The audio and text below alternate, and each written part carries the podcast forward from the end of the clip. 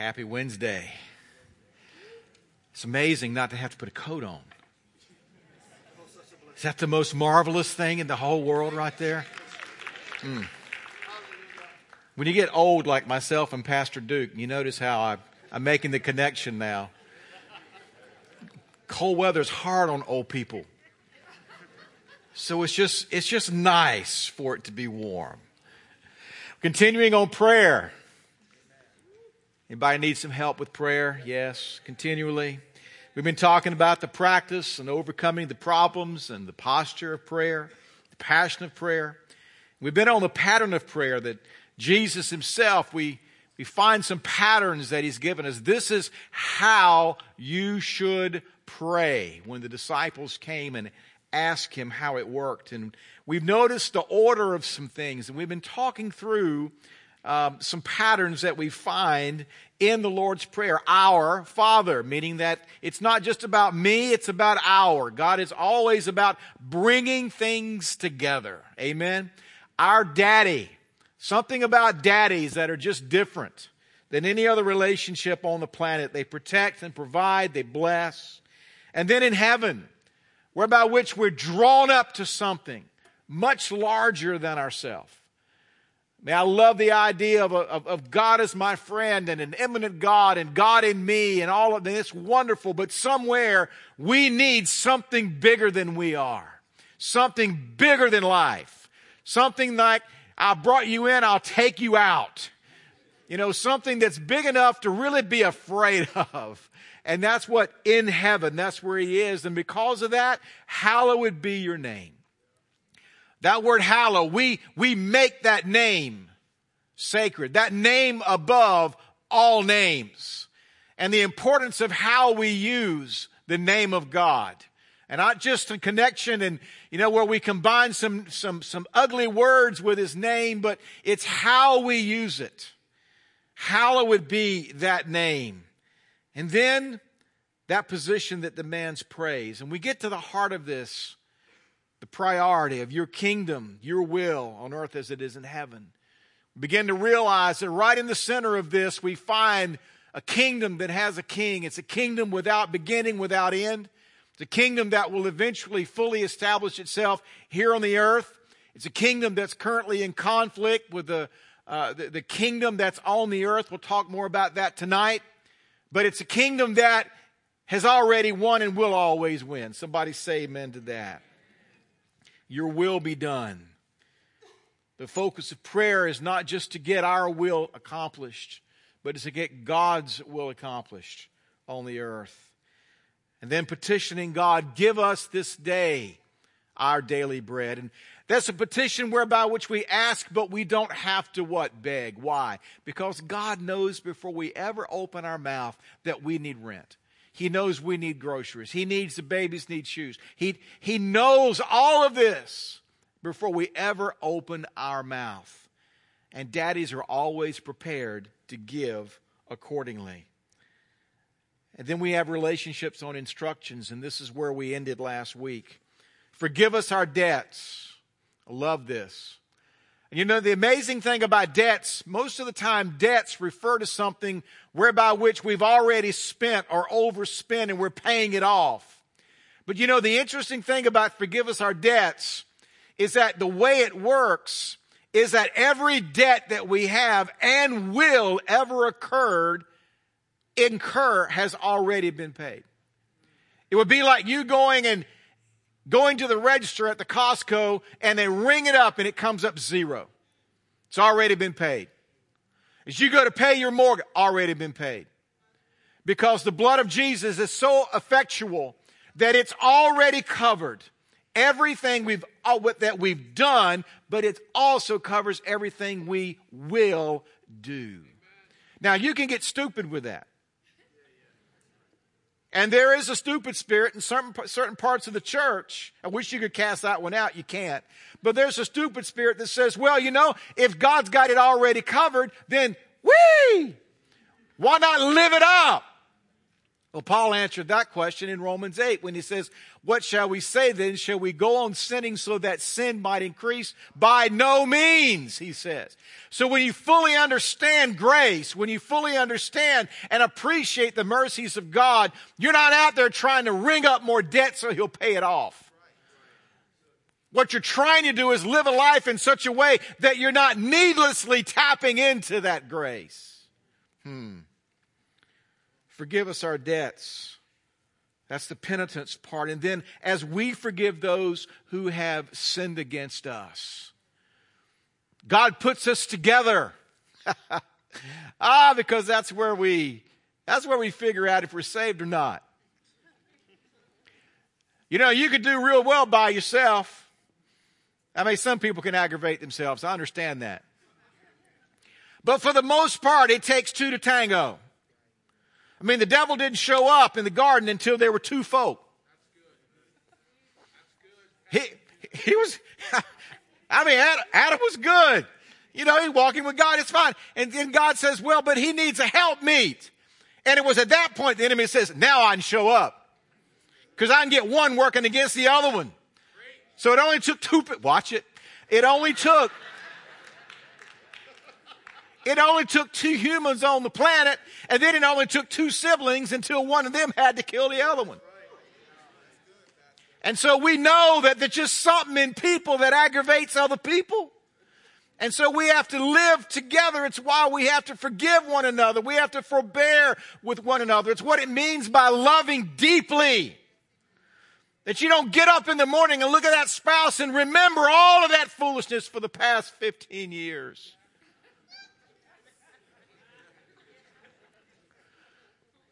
You ask God, help me forget. You ever heard this? I'll forgive, but I won't forget. No, you didn't forgive. But forbearance is when we understand that we're trifling.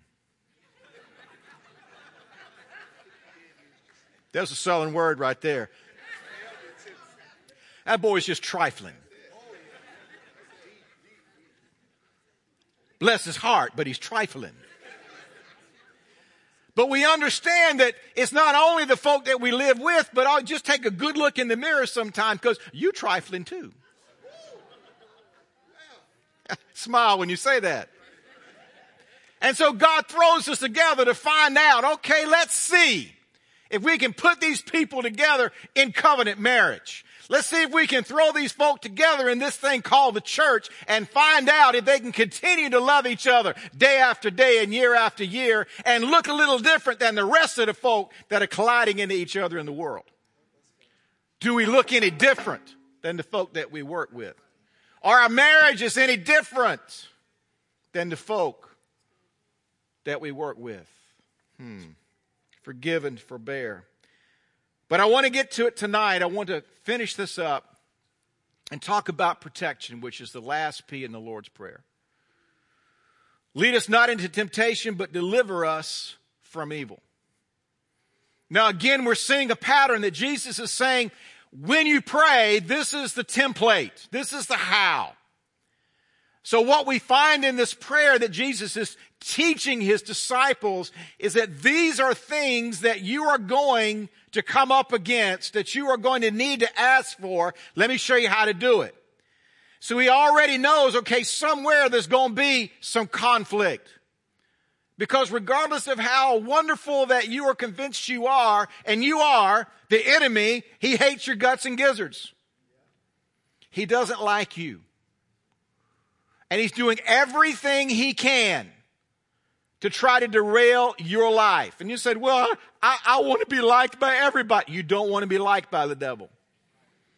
Let me just tell you, God says friends with the world is not something that you really want to do. And one of the principal aspects of fatherhood is one of protection. Dad. I mean, you know, scary, when we, we, scary things and somebody trying to try the door and get in the house. What are we looking for? Dad. Some, you know, we, we get up behind dad and, you know, we, we, we, we get in a car, but we don't look for mom in a moment like that. When we skin our knee and we want somebody to say, oh, poor baby. But when it's time for a throwdown, we want dad. Because, you know, dad knows stuff. He knows how to hurt. I mean, you know, dad's a, they got, they got the, they got the combo to the gun safe in the house and they've, they've learned stuff and it's just like, yeah, daddy, dad, dad, dad. Fathers protect. Lead us not into temptation. Now, let me hasten to say here, we're not asking God not to lead us into temptation because God doesn't lead us into temptation. We all understand this. I mean, it's not said, lead us not, lead us not into temptation by the devil, but that's certainly the implication here. You understand what I'm saying? I mean, we don't have every word, but we know that as a good shepherd, he's always leading us where? Into greener pastures. So God is never going to lead us into temptation. I want you to hear this. But he asks, but, but, but we're praying here, God, if there's a way to avoid this. Now, this might sound pathetic a little bit.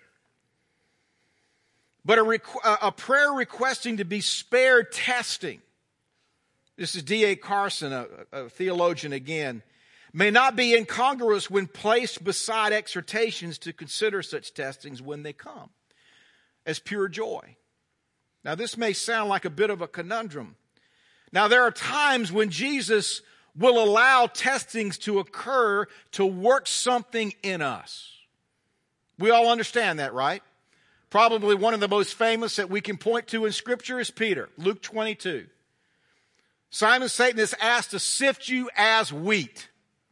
And in that moment, we're thinking that a good daddy is going to say, But I have whooped him and sent him away. Sent him packing. So, what he does in this case, he says, But I've prayed for you. Well, I've prayed for you. That your faith may not fail, which means if you got your ears open, you know you're getting ready to run into it. And it's getting ready to run into you. But we find a promise here, but when you've turned back, strengthen your brothers. So he already told him you're going to go in it, but you're going to come out of it on the other side. And what you're going to go through not only is going to make you, but it's going to give you testimony whereby which you can strengthen those around you as a result of it. But saints, most of the time, the temptations that come to us are not Jesus setting up a moment for greater revelation but it's simply us refusing to be led into temptation. See, temptation is there. It's like a magnetic pole. And we're the opposite, and we just, for some reason, we're pulled to it. Whether it's the wrong part of the channel selection that we should stay away from, whether it's not certain websites that we know we should avoid, and they may not be too bad, but they're, yeah. You know what I'm talking about. And so there's something in us where those temptations, they draw us. This is not Jesus. But you to understand the difference here. But the question is many times, how do we even know what a temptation is? You know, we live in a world today that's trying to level the playing field. And this is not just something that's happened in the past year or two, but this goes all the way back to love the one you're with. If it feels good, do it. It's why we need something called discernment. 1 Corinthians, the 12th chapter, talks about the discerning of spirits, one of the 12 spiritual gifts. And of all the ones that people line up to get, that's one that most folk don't line up for. Oh, they line up for all kinds of other things prophecy, faith, healing, tongues. But I don't know that I've ever had anybody queue up and say, I really would like to have the gift of discernment. And I think part of the reason why is that we perhaps don't really understand what it is and its necessity in just how we do life and our sanctification. The word literally comes from the Greek diakrino, which means to separate, to distinguish, to judge. How many of you know as Christians it says we are to judge all things? So uh, I, went, I didn't think we were supposed. Scripture says we are to judge all things.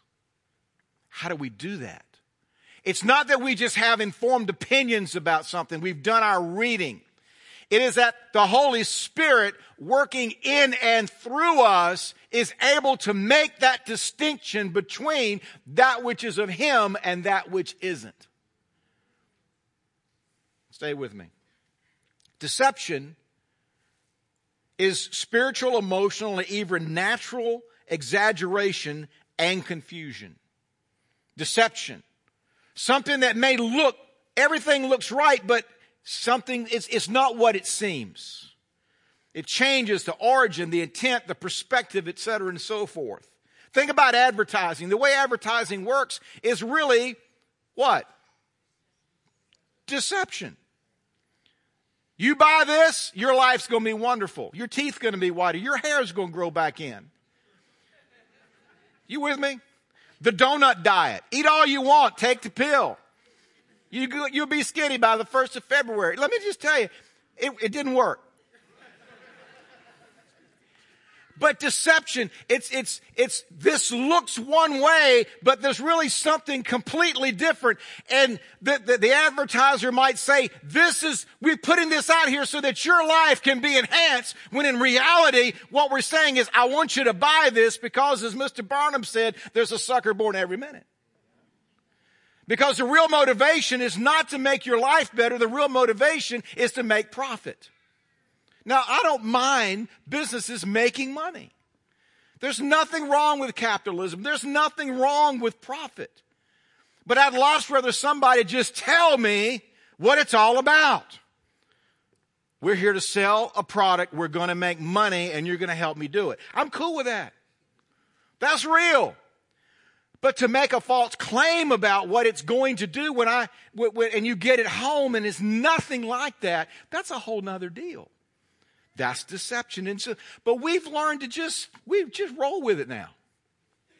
We've learned that, you know, it's, it's all just a varying kind of shades of, you know, right and wrong and, and black and white. And this is why, and, and, and the deception of temptation which says it's okay. It's normal. This is the new norm. Marriage of a man and a man or a woman and a woman, it's the new norm. You know what I'm talking about? I mean, we can, you know, we got so many states now, they're, they're legalizing what was illegal substances just, just, a, you know, a little while ago. It's okay. It's legal now. You don't have to go to a special theater now to watch that. You can just, it, listen, it's, you don't have to have a code or it, you can just click the button. It's right there. Everybody else is watching this. If you get to work tomorrow and you haven't watched it, you're not going to have anything to talk to your colleagues about. It's okay. And so temptation then becomes almost what? The norm. It's, you know, it's, it's, it's all right. It's this situational ethics, so to speak. How many of you know that the water level continues to find its lowest point? And we think many times culturally that, you know, we, we we continue to find lowest points in a society or a culture. And then we try to establish a new norm. But how many of you know that people are continuing to find pretty new, heinous ways to sin. I mean, things now that another generation would have never thought about. Now the enemy is trying to mainstream. And as believers, we're looking around, it's just like, what's up and down, what's left and right, what's black and white anymore. It's why we need the gift of discernment so that we're not led into temptation. Because what the devil wants to tell us is that's not a temptation, that's just normal. That's okay. Let's not call sin sin anymore. Let's call it something, let's just call it a preference. Let's call it a choice. I mean, we're all Americans here. That's the thing that we love. We love choice. We love being able to choose. So let's just, rather than calling sin sin, what the Bible clearly calls sin, what the Holy Spirit on the inside of us is trying to identify before we get there as sin, if we can just culturally just call it a preference. Let's, here's one for you. Let's call it a freedom. Wow. That's why we need spiritual discernment. Not just cultural clarity, but spiritual discernment. You see, this is a gift of the Holy Spirit. It's a unique hybrid that combines revelation from God and perception. You know, there's a, there's a thing on the inside of us that says, uh uh-uh. uh Oh, it may jump up and just say, no! This is really what we want God to do. We want God to leap out in front of us, jump up and down, wave his anthropomorphic arms, you know, leap in front of the train and say, no! When in reality, what he does, he says, uh uh-uh. uh And you know, it's an amazing thing how we can learn to ignore that voice. And Christians wonder, I just can't hear the voice of God. I'm going to go find Pastor Danell to give me a word. or maybe that other white guy will come, but Jim something, maybe he'll give me a word. And we wonder why we can't hear the voice of God because the Holy Spirit, through the gift of discernment, is, is tugging at us all the time and saying, ah, and we just say, yeah, but I want it. And so we systemically and systematically begin to ignore the voice of the Holy Spirit by ignoring the discernment that's on the inside of us. Are you with me? And let me tell you, having walked with God for a moment, God doesn't get louder. You might think, oh, I just, I, I, the, the, voice of God is bound to get clearer and more clarity and loud. I can just really hear. No, When I started out, the Holy Spirit would talk to me over and over and over again. He would get my attention. Hey, you! Huh? Is that you, God? Yes! That's how it starts. And somehow you think 30 years later, God's going to do the same thing. Hey! No. He says, son. Uh uh-uh. uh and that may be the extent of his communication. But he expects us, when we hear the uh uh-uh, uh, we think, I didn't hear that. you know, children learn to do this. I didn't hear you. You say dinner, they can hear you. You say dessert, they can hear you. You say words like allowance, they can hear you. But when you say things like garbage, laundry, here's one that you don't hear no. no. I learned growing up, it was just better just to feign just hearing loss. I didn't hear you. And I finally, my parents would just get that. It was your responsibility to be listening. I was damaged as a child. So all of this is not my fault. What did I just? It was your responsibility. I'll never forget the first time I missed dinner. You remember that when you're a chunky child like I was. But we didn't say chunky in those days. The word was husky.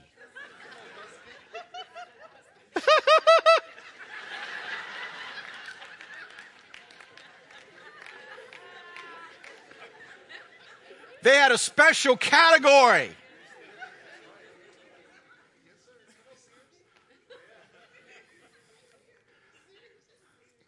My wife was buying some clothes here recently. This really does connect. And she was in some store and she was buying a zero.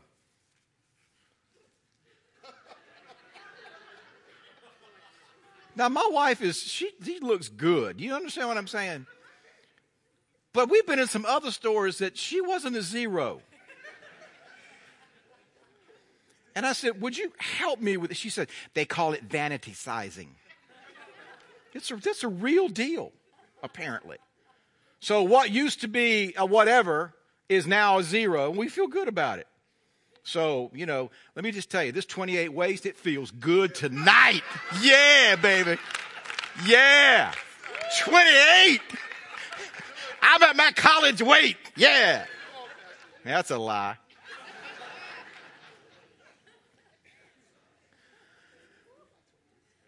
But the Holy Spirit is saying, uh uh-uh. uh But I remember that first time I missed dinner.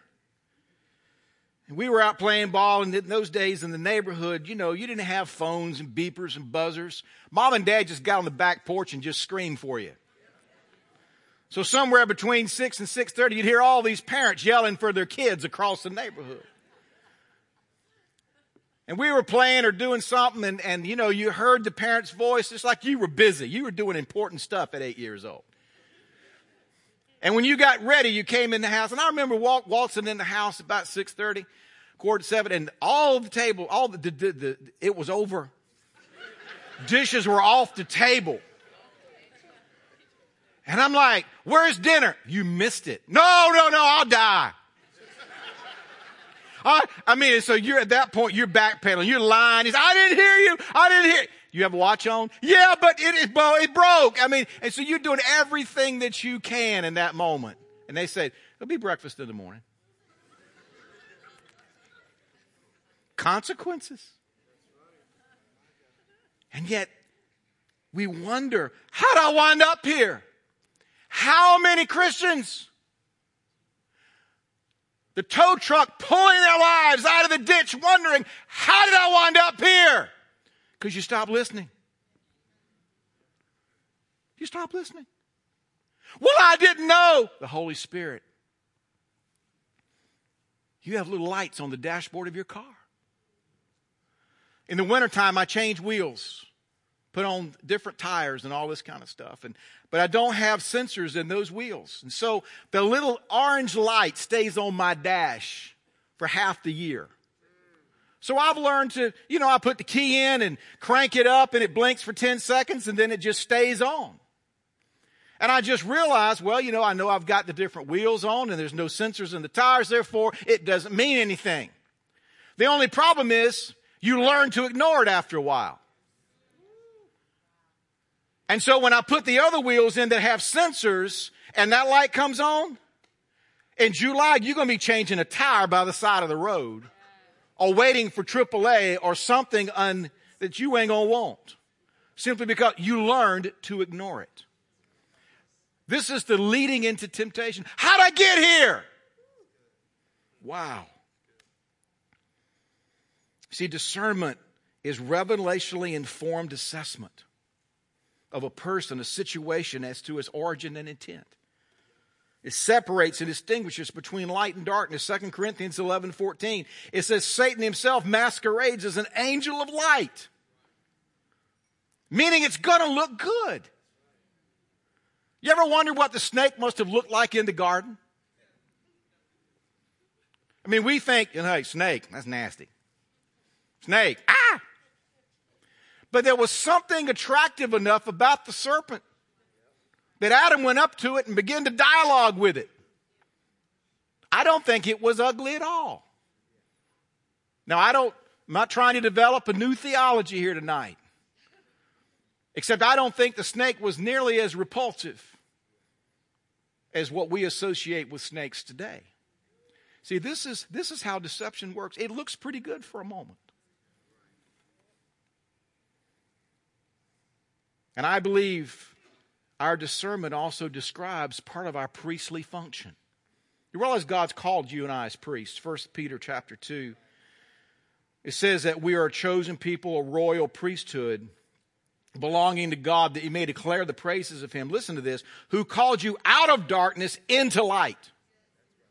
Notice the connection with calling out of darkness into light. It is a priestly function. Therefore, it's a function believers are supposed to have. Hmm. It's connected to coming out of darkness and into light. But to know that, we've got to know and discern the difference between what's light and what's darkness. And when we learn to live our lives in just varying shades of gray, well, this is a little darker than this. Well, this is a little lighter than this. How many of you know that God doesn't lead us that way? It's let your yes be yes, your no be no.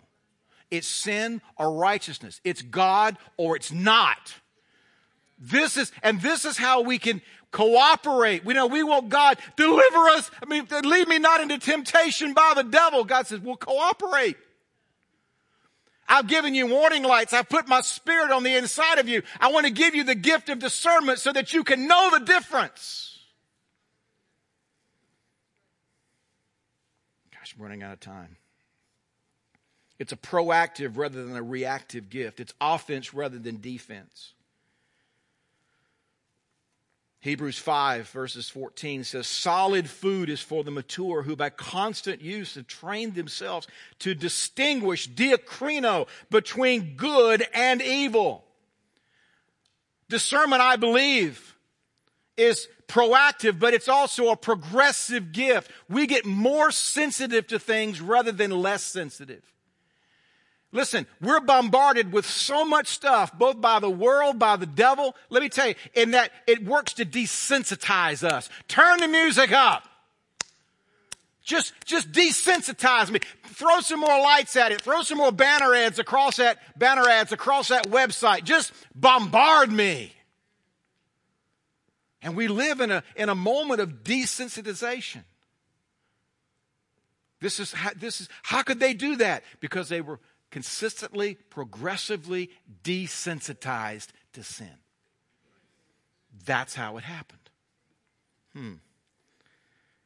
But then, despite our best efforts, we know there's evil. And that's where we get to deliver us from evil. And there's two evils we have to be delivered from. First is the evil within. And that's simply the sin nature. Romans 5:12 as sin entered the world through one man and death through sin and this way death came to all men because all sinned. Very very simple. It's a doctrine, it's a concept of original sin and as and as as cute as that that newborn is and as great as he or she smells, let me just tell you, you do not have to train him to be bad. They have figured that out all on their own. It's an art form. It's in their DNA. It's in their nature. Are they cute? Yes. Are they sinful? Absolutely. Do we love them? Yes. Just like God loves us. But we realize there's something on the inside. It's the evil within that we need to be delivered from. Paul, writing in Romans 7, Romans 8, talks about this concept. He says, I, I know the law is spiritual, I'm unspiritual. I don't understand what I do. What I want to do, I don't. What I hate, I do. And if I do what I don't want to do, I agree that the law is good. And if it's not, I longer it's no longer I myself who do it, but it's sin living in me. I mean, this is a man going, ah, I'm going nuts. I'm doing everything I don't want to do. I'm eating everything that I, that I don't want to eat. I'm, I'm watching all of this stuff that I, I really don't want to watch and yet I'm doing it anyway. What's wrong with me? This is not just a couple of guys in a discipleship moment chatting. This is the Apostle Paul. This is the practical author of the New Testament.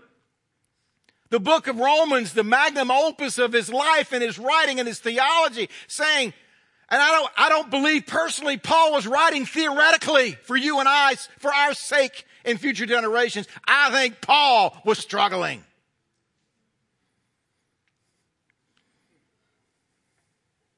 He goes on in Romans 8 and talks about those who live according to the sin nature, but then he talks about those who live according to the Spirit, who are not controlled by those desires. The evil within. And then there's what I call the evil without. How many of you know we live in a fallen world that's temporarily under the enemy's power and influence? I know this sounds like a conundrum. But C.S. Lewis explained it, explained it this way in Mere Christianity. He said Christianity thinks this is a civil war, a rebellion, and that we are living in a part of the universe occupied by the rebel, enemy occupied territory. That's what this world is. It's true. John chapter 14, Jesus speaking, verses 30 and 31. He said, I won't speak with you much longer, for the prince of this world is coming, and he has no hold on me. Do you realize that life in the Spirit, that we can have the same testimony of Jesus? That Satan has no hold on us. No hold. Romans 8 talks about personal victory over the war within, but Ephesians 6 talks about victory of the war without. It talks about the armor of God, verses 10 through 18. That a struggle is not against flesh and blood, but against rulers, against authorities, powers of this dark world, and against the spiritual forces of evil in the heavenly realms. Deliver us from evil. And many times, despite the best way that we attempt to live our life, we still find ourselves in these moments. My wife and I and our family, in many ways, it's more do, do, just, just don't do what we did. I can help you not do that. So I'm not standing here as any kind of a paragon of how to do life, except to say this is that the, evil, the, the, the devil is an equal opportunity tormentor. And many times it was in the midst of doing everything right that we knew to do right that the enemy still found a way through and a way in. You with me? Just getting it all right and working all the checking all the boxes is no guarantee. Jesus said himself, What? You're going to have trouble in this world. This is to deliver us from evil part right here. Because we find ourselves many times upfront and personal with it. Could tell story after story after story, and not about sin and failing, but against coming up against these powers and authorities that are spoken of in Ephesians chapter 6. But God has given us the victory. Protection, last part of the prayer. God, lead us not into temptation by the devil, but deliver us from evil. Let's cooperate with that prayer. Let's pray. Lord Jesus, help us tonight. Lord, let us learn to hear better.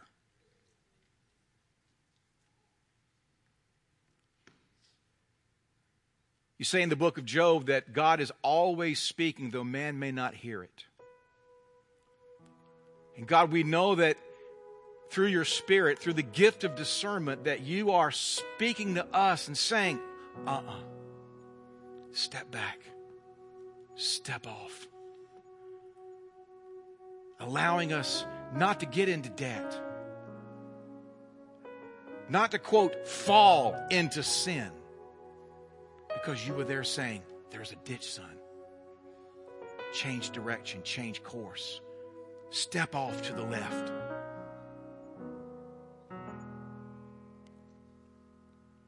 Activate that on the inside of us, God. That we don't spend our life constantly being pulled out of the ditch by your grace and your mercy, but we can live life in such a way through the empowerment of the Holy Spirit inside of us. Deliver us from evil. God, that in spite of our best efforts in right living, that there are times that we're just faced with evil. Because we have an enemy who's a squatter, a rebel, and he's, re- he's read the end of his story and he doesn't like it. He's mad. So, God, thank you that you've given us weapons of warfare, as stated in Ephesians. God, let us put on the full armor of God so that when that day comes, we can stand and withstand whatever is thrown against us. God, in this moment, I pray for every man and woman in this room who is under such an attack right now. They've taken a census of their lives. They've repented of everything they know what to repent of.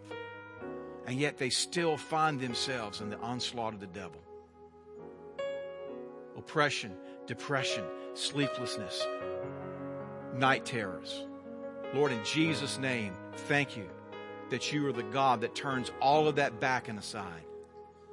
Minister to those men and women in this room right now. Right now. We say no in the name of Jesus. The name that is above all name, a name, authority that is not questioned.